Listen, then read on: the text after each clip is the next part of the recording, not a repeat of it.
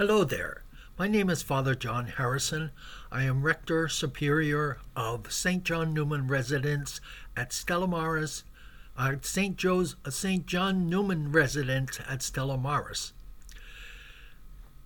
The central words of our passage today. Today is the sixth Sunday of Easter. And the gospel passage are those which Jesus says that his disciples have not chosen him, but he has chosen them.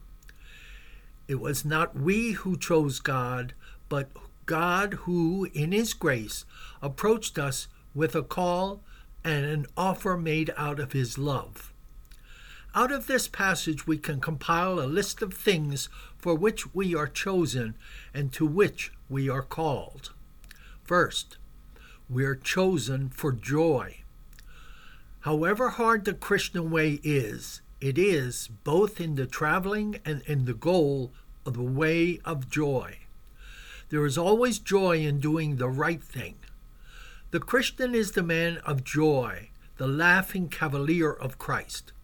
A gloomy Christian is a contradiction in terms, and nothing in all nothing in all religious history has done Christianity more harm than its connection with black clothes and long faces.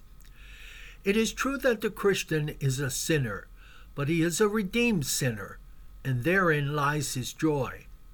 How can anyone fail to be happy when he walks in the ways of life and with Jesus? Second, we're chosen for love. We are sent out into the world to love one another.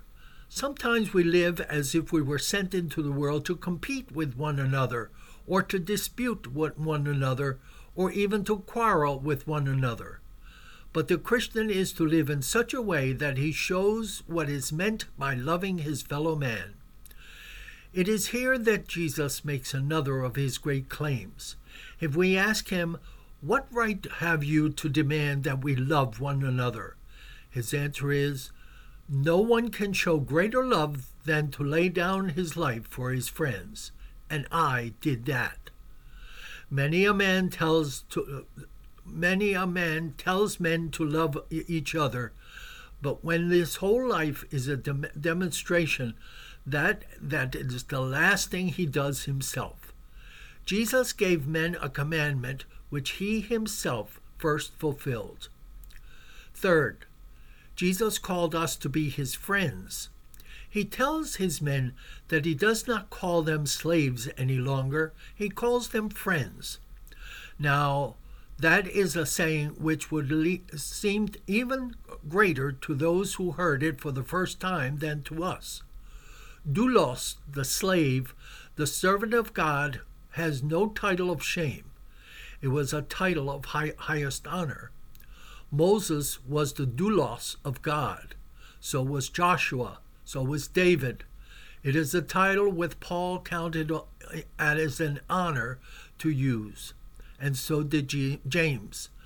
The greatest men in the past have been proud to be called the doulos, the slaves of God. And Jesus says, I have something greater for you yet and you no longer slaves, you are my friends. Jesus offers an intimacy with God which not even the greatest men knew before he came into the world. The idea of being a friend of God is also a background. Abraham was a friend of God. Wisdom is said to make men friends of God. But this is a phrase, this phrase is lit up by a custom which obtained both at the courts of the Roman emperors and the Eastern kings. At these courts, there are a very select group of men called the friends of the king or friends of the emperor. At all times, they had access to the king. They even had the right to come into his bedchamber in the middle of the day. He talked to, talked to them before he talked to his generals. He talked to his rulers or his statesmen. The friends of the king were those who had the closest and the most intimate connection with him. Jesus called us to be his friends and friends of God. That's a tremendous offer. It means no longer do we need to gaze longingly at God from afar off. We're not like slaves who have no right whatever to enter into the presence of the Master. We're not like the crowd whose only glimpse of the King is in the passing of some state occasion. Jesus gave us this intimacy with God so that he is no longer a distant stranger, but our close friend. This is our message for today. May God bless you and have a great day.